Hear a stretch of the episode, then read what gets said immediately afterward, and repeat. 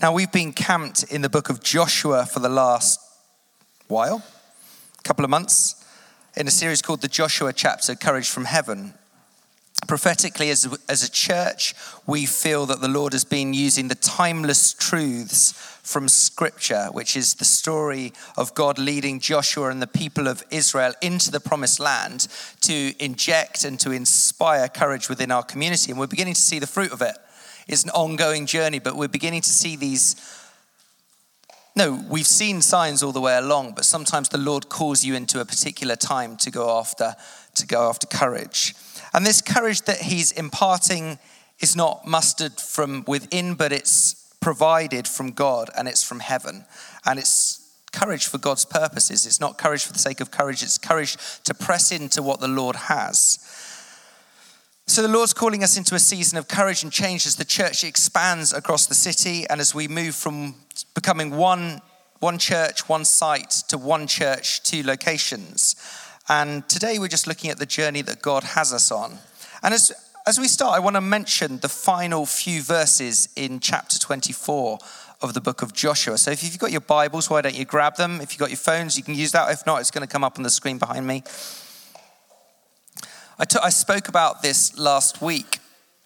Joshua is a really old man, and he's speaking to the nation for one last time. He's gathered them all together, the elders and the leaders, and he said, come together. This is my message for you as I pass on to go and be with the Lord. Then he's passing at the end of his life. He's gathered them all together for one last time. And this is his final encouragement to them. And so earlier in the chapter, he's been reminding them of the story of how they've reached the point that they've had, how they've been rescued from Egypt, how they've come into the wilderness, how God's created miracle and done miracle after miracle through the Jordan River into the land. They've conquered these other nations, 7 different nations in front of them, and one by one they've taken them down. They've stormed through Jericho, which is a fortified city. And he's just saying, this is our history. This is our God's story. And so we pick it up in verse 14, where he says this, now fear the Lord and serve him with all faithfulness. Throw away the gods your ancestors worshipped beyond the Euphrates River and in Egypt, and serve the Lord. But if the serving the Lord seems undesirable to you, then choose for yourselves this day whom you will serve, whether the gods your ancestors served beyond the Euphrates or the gods of the Amorites in whose land you're living. But as for me and my household, we will serve the Lord. I talked about this word serve last week because I think it's a word that can be used so often within the language of a church. Just need to serve, we need to do this and that. But what does serve actually mean? Serve means to listen to the Lord's voice and to obey what he says. And so Joshua's putting his stake into the ground. He's saying, as for me and my household, we will serve the Lord.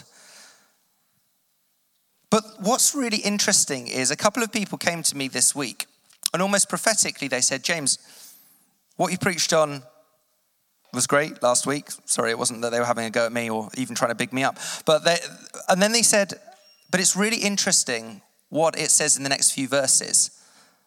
I was like, oh, maybe this is... And because I had a couple of people who I really trust come to me and say this, I was like, oh, I need to listen to this.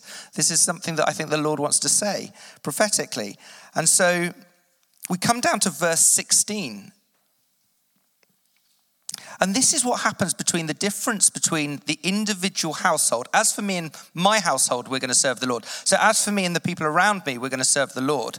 And then he goes on to talk about them as a community and as a people, something much bigger. He brings them all in. Then the people answered, far be it from us to forsake the Lord to serve other gods. It was the Lord our God himself who brought us and our parents up out of Egypt from the land of slavery and performed those great signs before our eyes. He protected us on our entire journey and among all the nations through which we traveled. And the Lord drove out before us all the nations, including the Amorites who lived in the land. We too will serve the Lord because he's our God. Joshua said to the people, you're not able to serve the Lord. It's a bit harsh. Can you imagine? turning around, you're not able to serve the Lord. What are you talking about? He is a holy God. He is a jealous God. He will not forgive your rebellion and your sins. If you forsake the Lord and serve foreign gods, he will turn and bring disaster on you and make an end of you after he's been good to you. Joshua's just saying, do not take this lightly. What you're saying, we will serve the Lord. Don't just say, oh yes, we're going to serve the Lord. He's like, make sure that you mean what you say. If you're committing before the Lord to serve him, make sure that you really mean it. But the people said to Joshua, no, we will serve the Lord. And Joshua said, you are witnesses against yourselves that you have chosen to serve the Lord. In this moment, it's called the covenant at this point, but yes, we're witnesses, they replied. Now then, said Joshua, throw away the foreign gods that are among you and yield your hearts to the Lord, the God of Israel. And the people said to Joshua, we will serve the Lord our God and obey him. 3 times this happens. When something happens 3 times in scripture, we really need to take notice. It's very important. So 3 times they come back. So this moves from, as for me and my household, which is important, to we as a people will serve the Lord. So what happens in this moment is it becomes the story of the people, not just the individual. And everybody buys in. The Lord speaks to individuals, and we live in an individual culture, don't we? We just do. Everything's so individual. You've walked in here as an individual. Do you realize that if you're part of this community, that you're part of something bigger? That you're part of the people of God in this church, that you're part of a family? Our community. When we have prophetic words, sometimes we have prophetic words over a community for a people that's bigger than us. And that is so important. And our journey, our community has a journey that the Lord is taking us on. We are not just individuals. We are wrapped up in something bigger than ourselves. We have stories of provision and guidance. We have stories of how the Lord has spoken and led us into the next season. And he's leading us again into a new chapter. This is our story. This is not mine and Jen's story. And we're standing here going, oh, let's tell you our story. No, this is our story. It's bigger than that. And this evening, we want to share this new chapter with you because it's our story. We want to remind you of what the Lord has done and where we believe he's taking us, and that you would get to experience and to be a part of this together, that we will serve the Lord. It's not just me and my household, that as a people we will serve the Lord, because the Lord has purposes for this church, for this community, for us that's bigger than us, and we get to do that in community and family, and that's a beautiful thing. Jen? I wanted to spend a little bit of time telling you a little bit about this story, this journey that we've been on, as James said. And in some senses, I can see a lot of similarities between the people of the Israelites as they've been going on their journey. We've been reading this book of Joshua, and prior to that, actually, we looked at Exodus and we looked at how they wandered across the desert for many years under Moses, and that was earlier last year. And in some senses, this is a different chapter for us, it's a different story for us, but there are some similarities in that it was one of growth and one of movement and one of identity galvanizing. And that certainly has been the journey that God's taken us on as a people over the last almost 10 years, and will be 10 years in September when we really step into this new chapter that God's leading us into. So just to draw you back, many of you will know that James and I, and there was 18 of us and 2 children and 2 in the womb when we came to Cardiff, and we didn't know what this was going to look like. We didn't know that in 10 years' time we'd be here, and this is where we would be talking to everyone about where God was leading us. But we just knew that God had spoken and asked us. We'd listened and we'd felt like God was saying, this is where I want you to be. This is where I want you to establish a church for me. And very much the heartbeat behind this church was seeing the lost come home.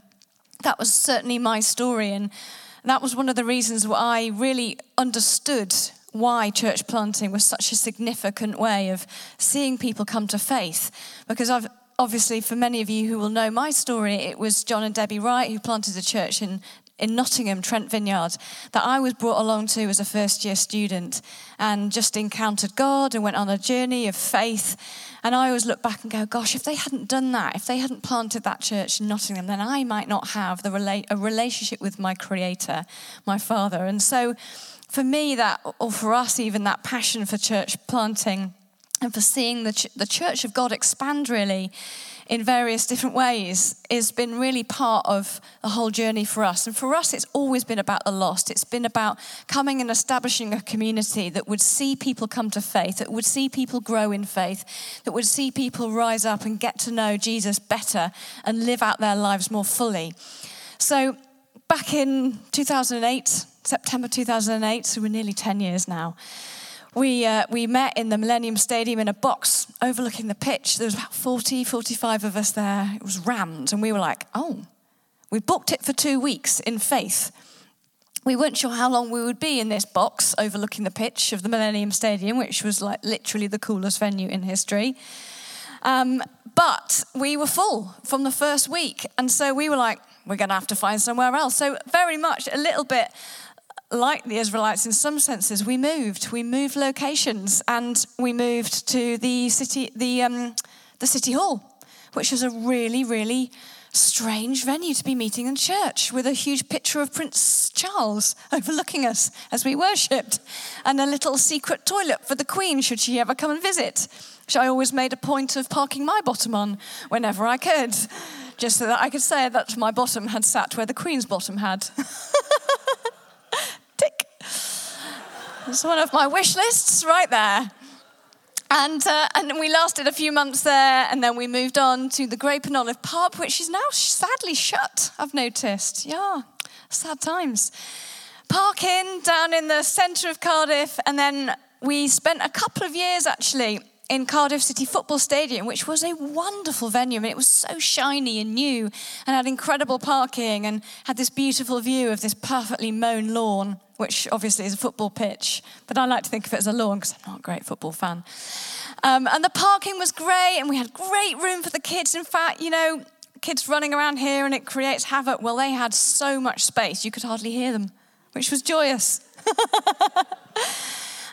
But we were obviously growing, and we didn't fill it. Of course we didn't fill it, but Cardiff City Football Stadium started to do really well when we moved in. And I think it was just, you know, the blessings of the Lord on the Cardiff City football team. And of course they did so well that they flipping got promoted to the Premiership, which meant we lost our Sunday venue.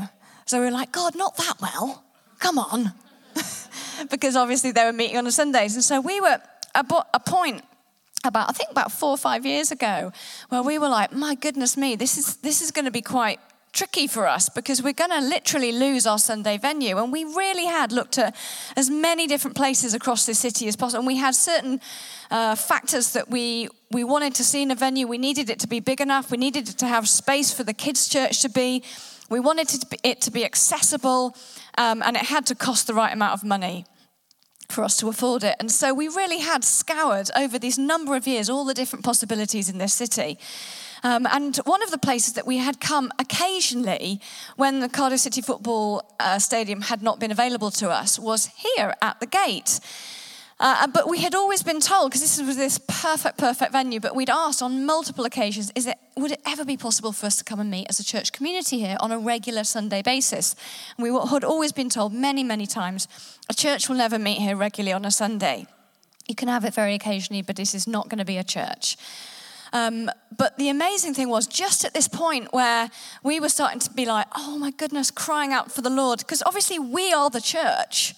You know, I think that's the great thing sometimes about not owning your own building, is that it really does emphasize that the people are the church. We are the church. We are what makes the church heartbeat. We what carry the values of the kingdom. It's not the buildings. It's not the bricks and mortar. That's just the tent.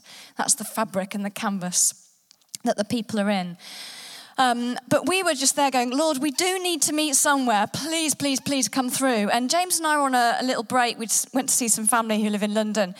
And we went to a church while we were there, another Vineyard church. And while we were in this service, the church leader came up to us and went, "I've got a couple of prophetic words for you I'd like to share." One of them, he said, was, "You are going to receive some significant news about the future of your church this week." And we were like, "Well, that's bizarre, because we're on holiday. It's not like we're going to any meetings. It's not like we're sort of having any intentional meetups with people." But we sort of held that and thought, "Oh, this is really interesting." A few days later, we were on a train. Spend a lot of time on trains in London, don't you, getting places? And James gets this phone call from the Gate saying, "Now, you know, we always said that we would never have a church meet regularly on a Sunday in the Gate. And we've said no to you a number of times. Actually, things have changed a little bit. Would you still be interested in meeting regularly on a Sunday as your regular church booking?" And we were suddenly like, "Yes, of course we would. Of course we would." And almost out of like, God had primed us that this was going to be a significant piece of news that he was going to give us. So it was from him. And it was at a time that we'd really been crying out, "Lord, we need a place as a people to meet." And so it just felt like God's grace and God's kindness to prophetically confirm it and then to give us what we as a community needed at that time.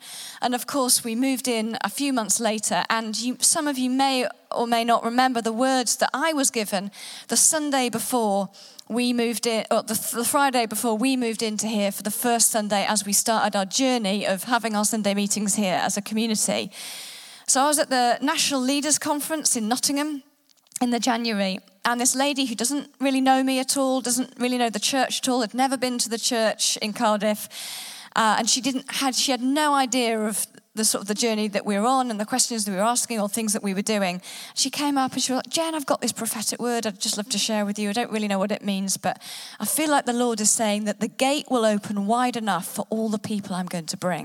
And I was like, "Oh, we are literally this Sunday moving the church into the regular Sunday venue called The Gate.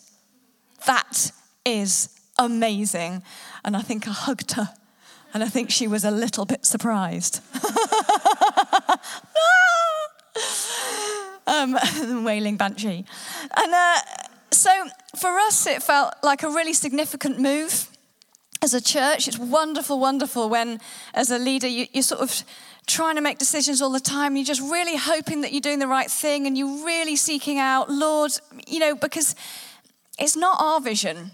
It's God's vision for this church. And we don't want to do anything that God isn't directing us to do or asking us to do. And so it is a sweet, sweet thing when God says, "This is what I want you to do." And it's very, very clear. And so we were just overjoyed as we stepped into this amazing venue of the Gate. I mean, I think I remember when we first came round, when we were looking at different options as a city, in the city. This is way before. This is when we'd been told we'd never be able to meet here.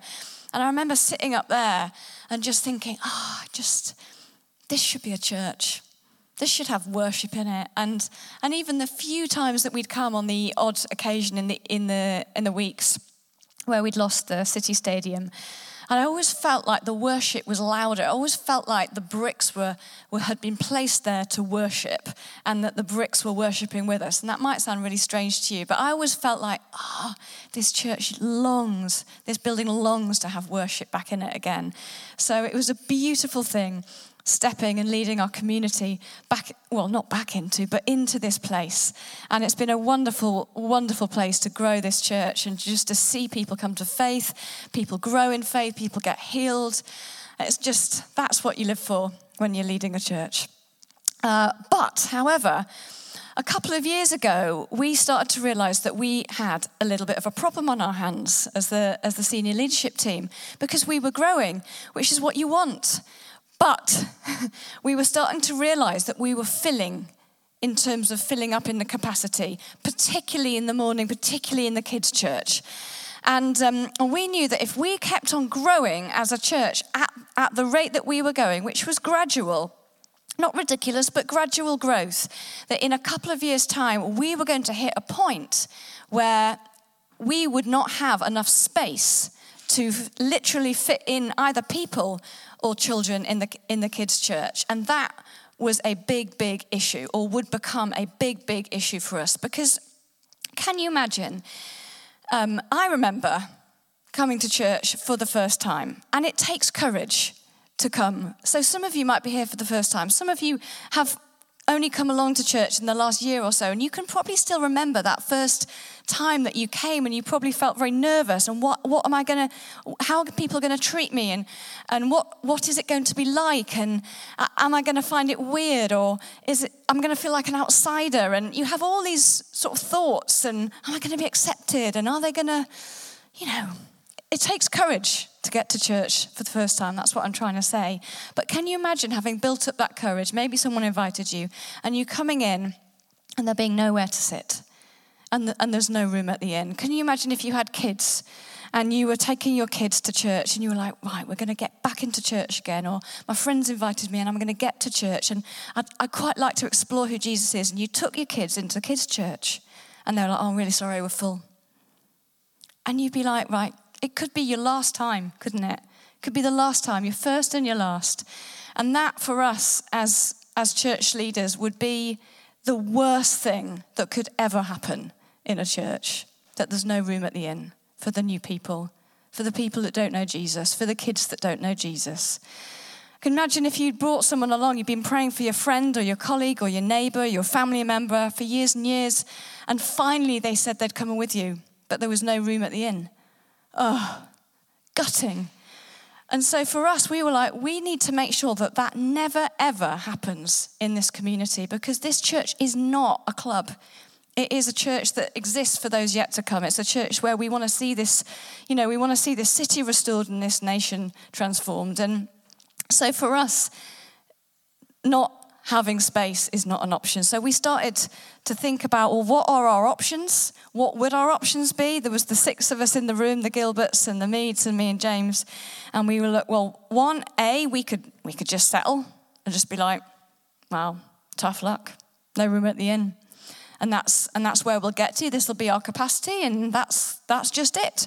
Or we could start looking at potential sites across the city to purchase or lease some land to build a venue. And that certainly, for us coming from Nottingham at Trent Vineyard, that's the journey that we had been on with the church in Nottingham that grew, in that we all gave sacrificially, financially, to purchase a bit of land, to buy a large warehouse that kept on getting bigger and bigger, actually, because the church kept growing and filling it, and it just felt like it was go-go gadget Trent again and again and again.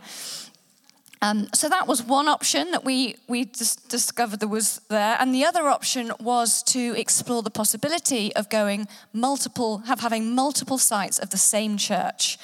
And we had a couple of friends who we got to know recently who lead a vineyard church in Aberdeen, Aberdeen City Church, fantastic church, amazing leaders. And we'd been sort of picking their brains a little bit because they had, as I say, we hadn't ever been on the journey of multi-site where we'd come from, so it was a whole new way of doing church, a growing church. And so we were asking them about, well, what does that look like? What does that mean? How does that even work? Because that's not been our history, our journey. So those were our three options as far as we saw it, really. Number one actually was crossed off immediately because settling is just not in God's DNA. It's not in our DNA. Can you imagine if the disciples had settled and gone, I think we've got enough churches now, a bit tired, fed up of being persecuted, think we're done? That just, well, you and I certainly wouldn't be standing here this evening, and the whole world would not be hearing the joy of Jesus. Lord, let it happen more.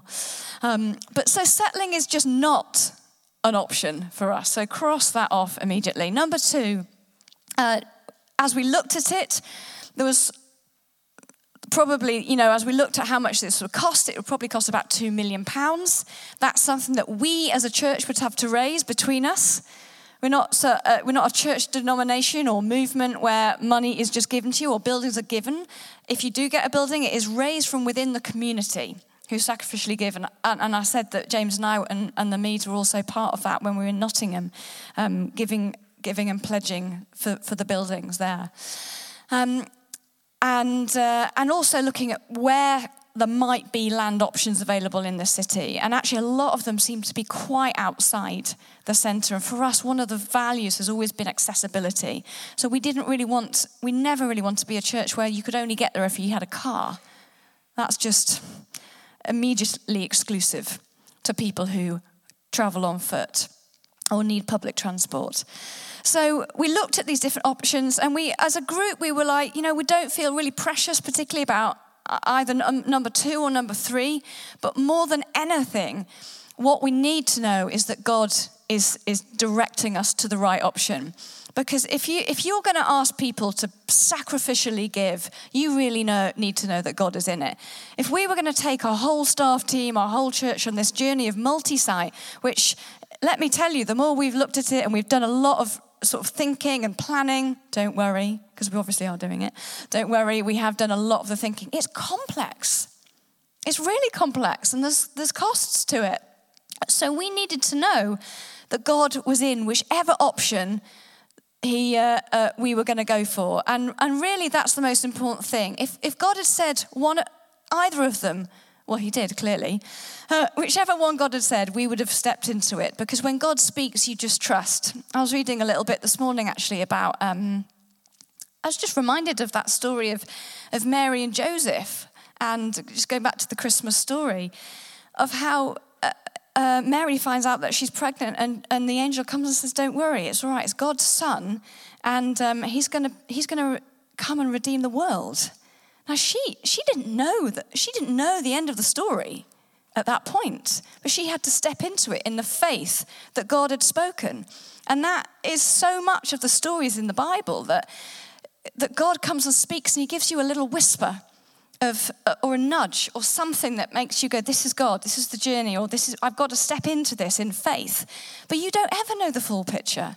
So at that time, when you're making big decisions, or you're reaching a sort of a fulcrum moment in your life, when God speaks and it seems terrifying, it seems daunting, at least if you know God's in it, you can trust and you can look forwards in faith. And we see by faith, don't we?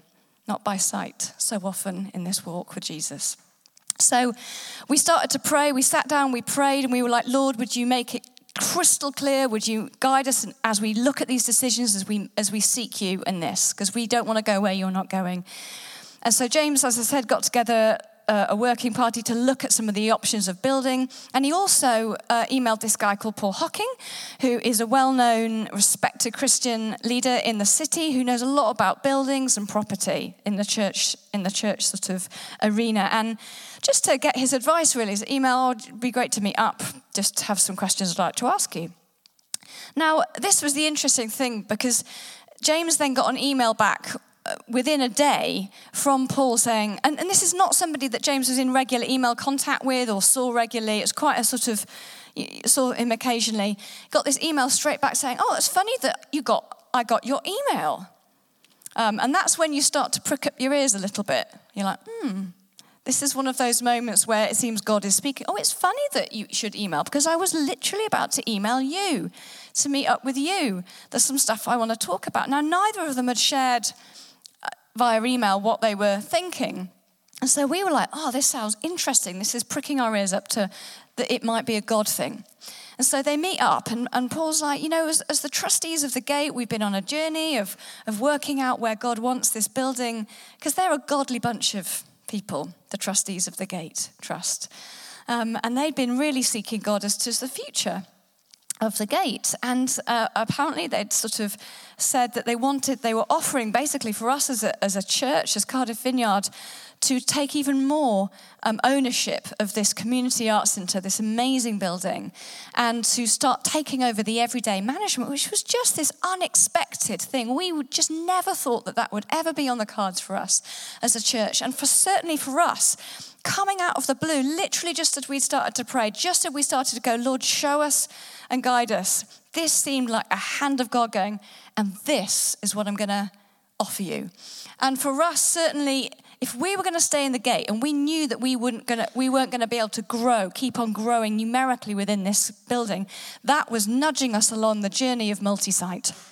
That in order to create that capacity for those yet to come, for those children to come, we were going to have to explore the opportunity of not being venue bound with bricks and mortar, that we could keep on launching sites across the city. And so there's been other prophetic words that we've been given, but that certainly is that sort of that pivotal moment for us of going, this sounds like God. It sounds like God. It smells like God. It looks like God. And then the more that we looked into it, the more we realised that actually multi-site fits so many of our values as a church, the things that are important to us, the things that we want to have as part of our DNA as a community. And so I'm just going to go through a couple of those. As I said earlier, this community has always been about those yet to come, the lost. We want to be an inclusive community that is outward-looking, ready to welcome people wherever they are, however much they know Jesus or don't know Jesus, and for there to be space for those yet to come. Now, the great thing about being multi-site is that you are never venue-bound, because you can always launch another site in the city. So there is always going to be space for those yet to come. The other thing that is great about it is the greater local impact. So if you have, I've worked in different locations all across the city. And I think one of the things that I used to find frustrating is I'd have a conversation with someone right on the other side of the city. And it does take quite a lot, as I say, remembering for me going to church for the first time. If you find out it's a 40-minute bus journey away or 40-minute or 30-minute drive away, it suddenly is a barrier. Because as Christians, we travel, don't we? Like some of you have, not many of you, but some of you certainly will have travelled this evening a good distance to get here because we're slightly nuts. But people who are exploring faith for the first time are much less likely to travel a long way. Whereas if you're saying, I'd love you to come to church, oh, I'd love you to come to church with me, it'd be great to bring you along. It's literally around the corner. It's over there. It's in that high school. It's in that community centre. You could get there in 15 minutes on foot, 5 minutes on bike. It suddenly sort of opens the door of accessibility and to have a more local impact. So some of our local ministries, we can do things that are outreaching to their local community where that church is actually meeting. Our compassion projects, we can start to become more local, as well as sort of as a whole church will do compassion projects, but some of the compassion projects can be local to that local community and then be like, do you want to come to church? It's literally there. The other thing that I love about it in the sense of those yet to come is that the bigger you get, the more lost you can actually feel. So deeper community is really important in the sense that the smaller you are, the more likely you are to be able to have that family feel. You can notice when people who do regularly come, they're not there anymore, and be like, oh, are you all right? I thought I'd give you a ring because I haven't seen you around recently. Is everything okay? But the other great thing is when it comes to those who are brand new to the church, it's very easy as things grow, isn't it, for you to just assume that everyone comes along because you don't see regular faces all the time. But if you are in a smaller group of people, you notice a new person the moment they walk in the door, don't you? You can be like, oh, hi, I've not met you before. I've not noticed you before. Would you like a coffee? I'm Jen. Tell me your story. Who are you? Not like that. That's a bit rude. I'd never say that, I hope. Well, you never know what comes out of my mouth. James thought I was going to swear this morning, by the way.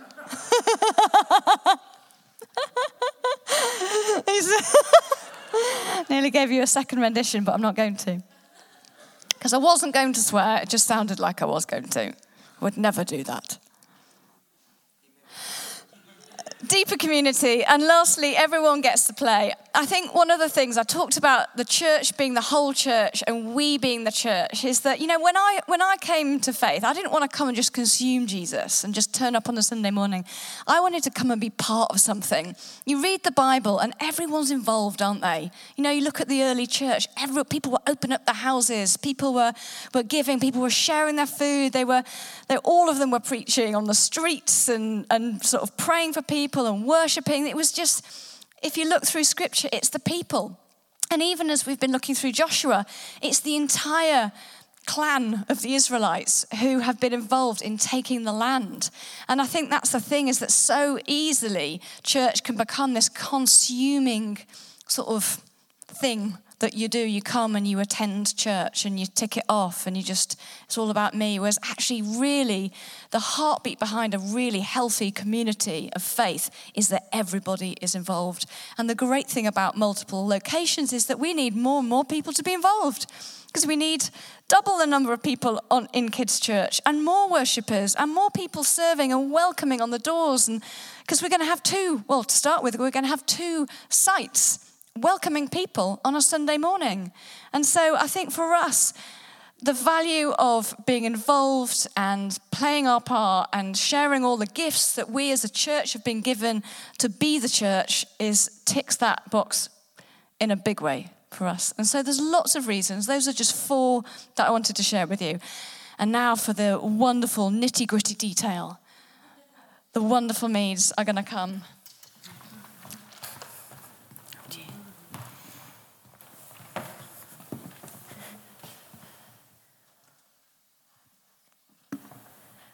Okay, yeah, so we've been looking at the kind of the why and our story so far. And Matt and I's job, just to finish this evening, is just to go over some of the details, answer some of the what and the hows, those questions that you've got. At the end of the service, we've made these brochures to give to each of you, so don't leave tonight without taking one of these.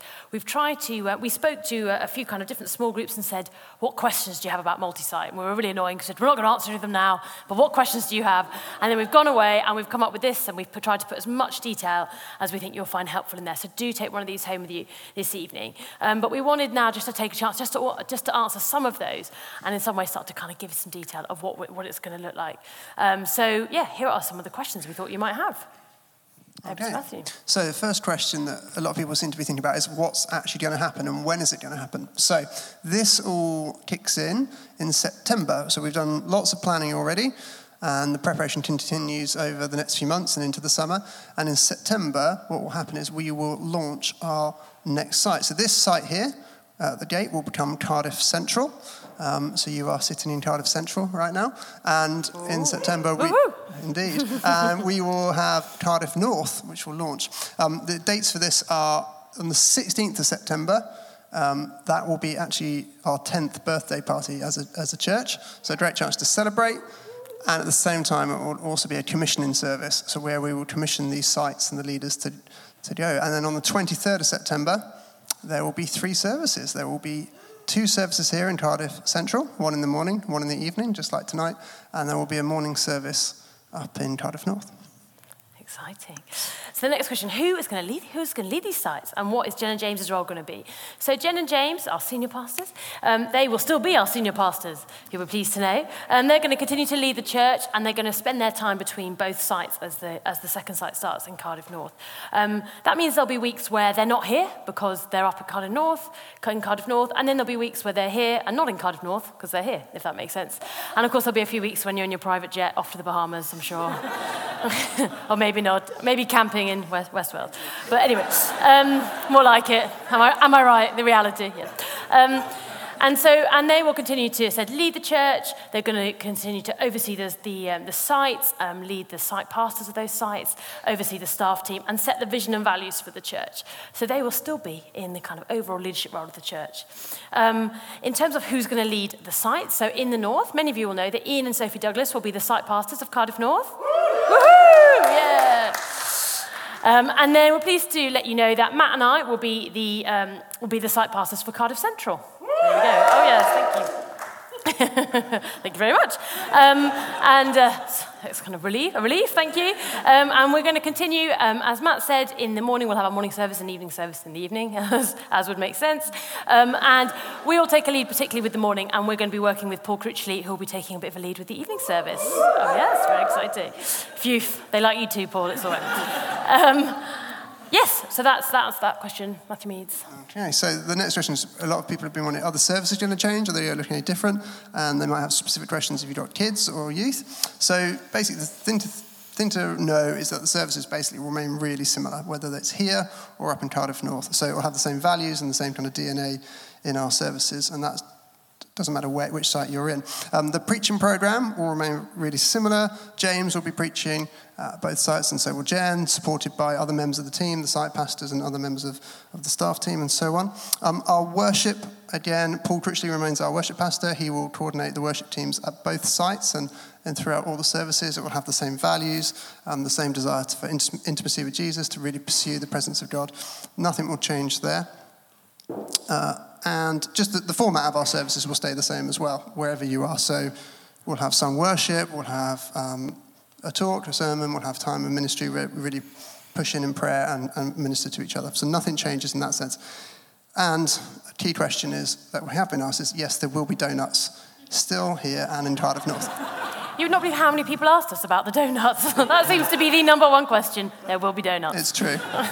These focus groups were very focused on donuts. Good to know where everyone's at.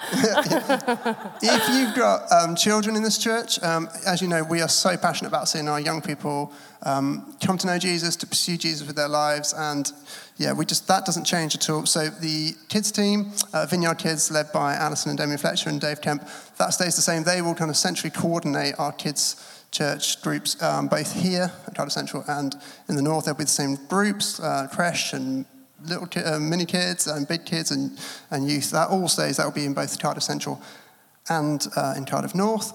And if you've got someone who's in youth, or you are part of the youth here, then again, that continues. There'll be youth in Cardiff North, youth here in Cardiff Central, and the ICN youth gathering that happens on a Tuesday night will continue as well. So yeah, basically both sites, we're just going to be committed to seeing our young people as excited about a church as we are.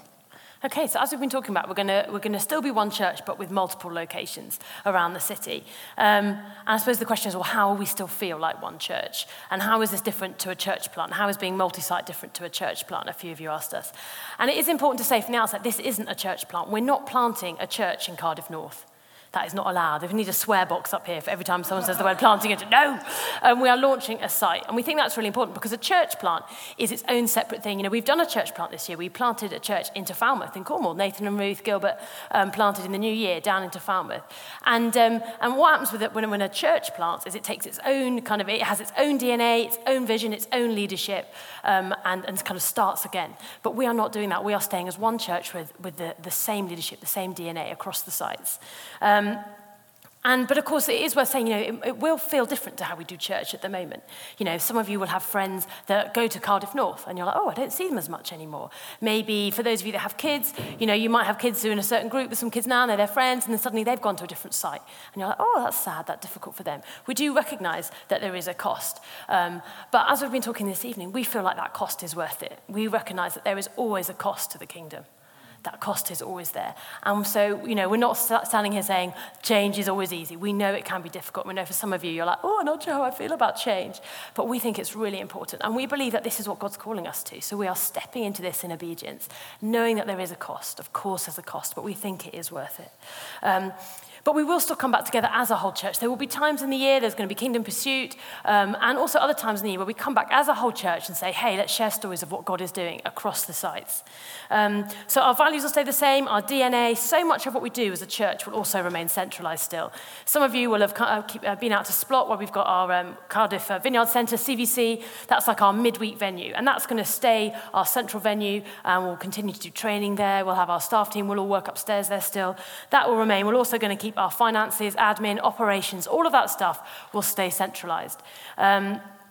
Jen mentioned our compassion ministry, Restore. That does projects like Grow Babies, Storehouse, Blend, projects like that. That will also stay centralised and will mainly runs out of CBC.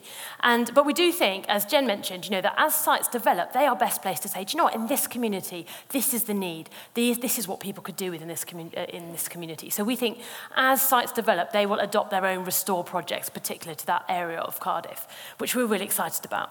But generally, as a whole, Restore will stay centralised and will be run centrally.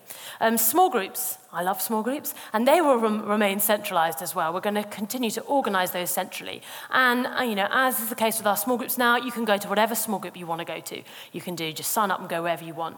It's been the case with Cardiff North, and I think will be the case as we start new sites around the city, will be that we kind of start as small groups. On the build-up to launching a site, people meet as small groups in that local area. So we think as there'll be community groups almost linked to a site. And we think probably especially if you're part of a new site, it makes sense to be part of those community groups. But the choice is up to you. Really, you can do whatever you want. And our small groups will continue to look the same with lots of different kinds of groups. And we'll carry on communicating with you as one church. You know, we'll have one website, our social media accounts and stuff will stay centralised. Our newcomers' resources will look the same across the sites, and we'll continue to kind of process our newcomers' information kind of centrally.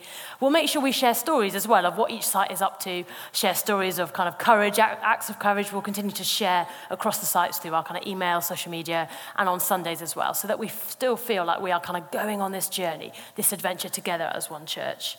And so kind of all these different things will help us feel like we are still one church, but with multiple locations. One church, but suddenly with a reach across the city, into communities that we're just not part of at the moment, and making sure that we still have space for those yet to come. Yeah. Okay, another question that people have been asking is, what about future sites? Obviously, from September, we're going from 1 to 2 sites, but there will be more. So the priority for the next year or so up to next summer will be about getting Cardiff North up and running and thriving. Really want to see that flourish, and also exactly the same here in Cardiff Central. But by next summer, by July of 2019, we're going to spend the time to make sure that we've identified a future site, or maybe sites, and the potential leaders for that. So we don't know where, we don't know exactly when, and we don't know who will potentially go with that, but we do know there'll be more sites in the future. And this is just part of, as if you've been in this church for a while, you'll know that we talk a lot about what God's calling us to is to restore the city and to renew the nation. For us, restoring the city, we feel that God's given us the vehicle to do that by launching sites across the city. So there will be more sites to come, and obviously we'll keep you in the loop as things develop on that. And also to say that we will, you know, in our vision to see the nation restored as well, it's very likely that we will send out church plants as well, a bit like we sent one to Falmouth, like Alice has already said earlier in the year. It's possible that we'll be sending out fully-fledged church plants as well, but this is kind of a separate thing to what we're talking about tonight. This is just about launching sites into Cardiff. Great, okay. And so we started to think, we kind of, you know, as Matt and I were preparing this, hopefully we've answered some of the questions, there's loads more in here. But as we were kind of preparing, we thought, actually, we feel like there's a few questions for us as a church to answer. So we've kind of answered a few, but we feel like we'd kind of almost want to hand over to us as a whole church and give you a few questions this evening to go away thinking about. Because as we've been talking about, this isn't a vision just for kind of us as like the leadership team. We want us as a whole church to go on this adventure together. So we think there's a few questions for you to think through. So the first one is, where will you go? Where will you go? You know, you'll need to decide which site you want to be a part of. We think it makes sense. If you live in the north of Cardiff or north of Cardiff, and, you know, we think we're kind of yet to confirm the venue, but we think it'll probably be around Llanishen, that area in the north of Cardiff. If you live nearer there, we think it makes sense for you to go to that site, and we'd strongly recommend you think about going on that journey and going and being part of the launch into that site in September. We want to send a whole load of people. We don't want 5 people to go. We don't think there's 5 people going. We think there's loads of people going. I'm really excited about that. And this term, Sophie and Ian are running a launch team that are meeting together. There's 30, 40 people, I think, meeting. 50. Oh, gosh. Please, some people stay here, right? Okay. Everyone is going north. Just Matt and I are here in a few weeks' time. Anyway, so, but over this term, they will have the donuts. Yeah, we'll have the donuts. Okay. So this term is going to be that kind of build-up to September. So if you haven't got involved in that yet, and you think, actually, we think we might be going to Cardiff North, then get involved now. Don't wait till September, although you can wait till September, but why not get involved now? Chat to Ian, he's here this evening, I'll be hanging around, come and chat to him. If you've not had that conversation yet, and you live in the north of the city, or you live north of the city, and you think, actually, I think Llanishen would be nearer than the gate, then think about going there. Having said this, the choice is totally up to you. It is totally up to you which site you go to. That is absolutely fine. And you can choose to go between the sites. So I think we think, we want people to feel like they are part of one of these sites, one of these communities, because we think that's the place that you will kind of bed in, be part of that family. So we'd kind of, whilst you can go between, we think probably our advice would be pick one and stick with one. Now, if you don't live near the north, if you're not in the north, if you don't live north of Cardiff, then it probably makes sense for you to carry on coming here. And we just want you to know we are as excited about seeing this site here, Cardiff Central at the gate. We are just as excited about seeing this place thrive and grow. We want to continue to be a community that has its doors open to anyone and everyone that would join us, whether in our morning or our evening service. Those services will continue. They'll continue to have their own distinct look and feel between them. We are excited. We feel like this is a new chapter for us here with this site here. And we are in that process of journey of being like, Lord, what have you got? What's the next chapter here? You know, we're not going to be the ones just left behind. We are excited about all that the Lord wants to do through us here in Cardiff Central. And we are excited about that. So the choice is up to you. Matthew Meads. Okay, so second question for you is how can you play your part? So becoming a multi-site church is an amazing opportunity for more people to get more involved. And it might be that you've been in this church for a while and kind of feel a little bit on the sidelines, or you've been thinking, kind of, I'd like to step up, I'd like to do a bit more. Maybe you feel a bit of a passenger at the moment and you're thinking, how can I contribute? Well, this is definitely the time. So right now it might be that you're not part of a team, and this would be the time to join a team. It might be that you are currently on a team.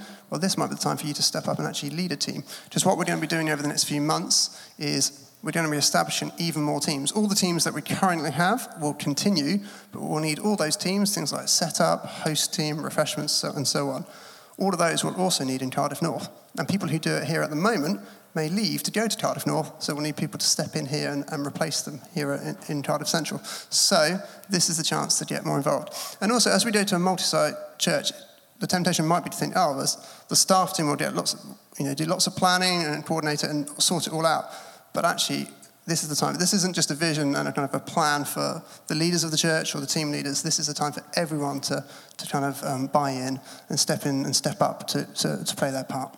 Yeah, just kind of to add, we have had a few chats with people that have been new to the church, and they're like, we've come on a Sunday, but we didn't know how we could get involved. I mean, it just looks so polished. We're like, really? Are you joking?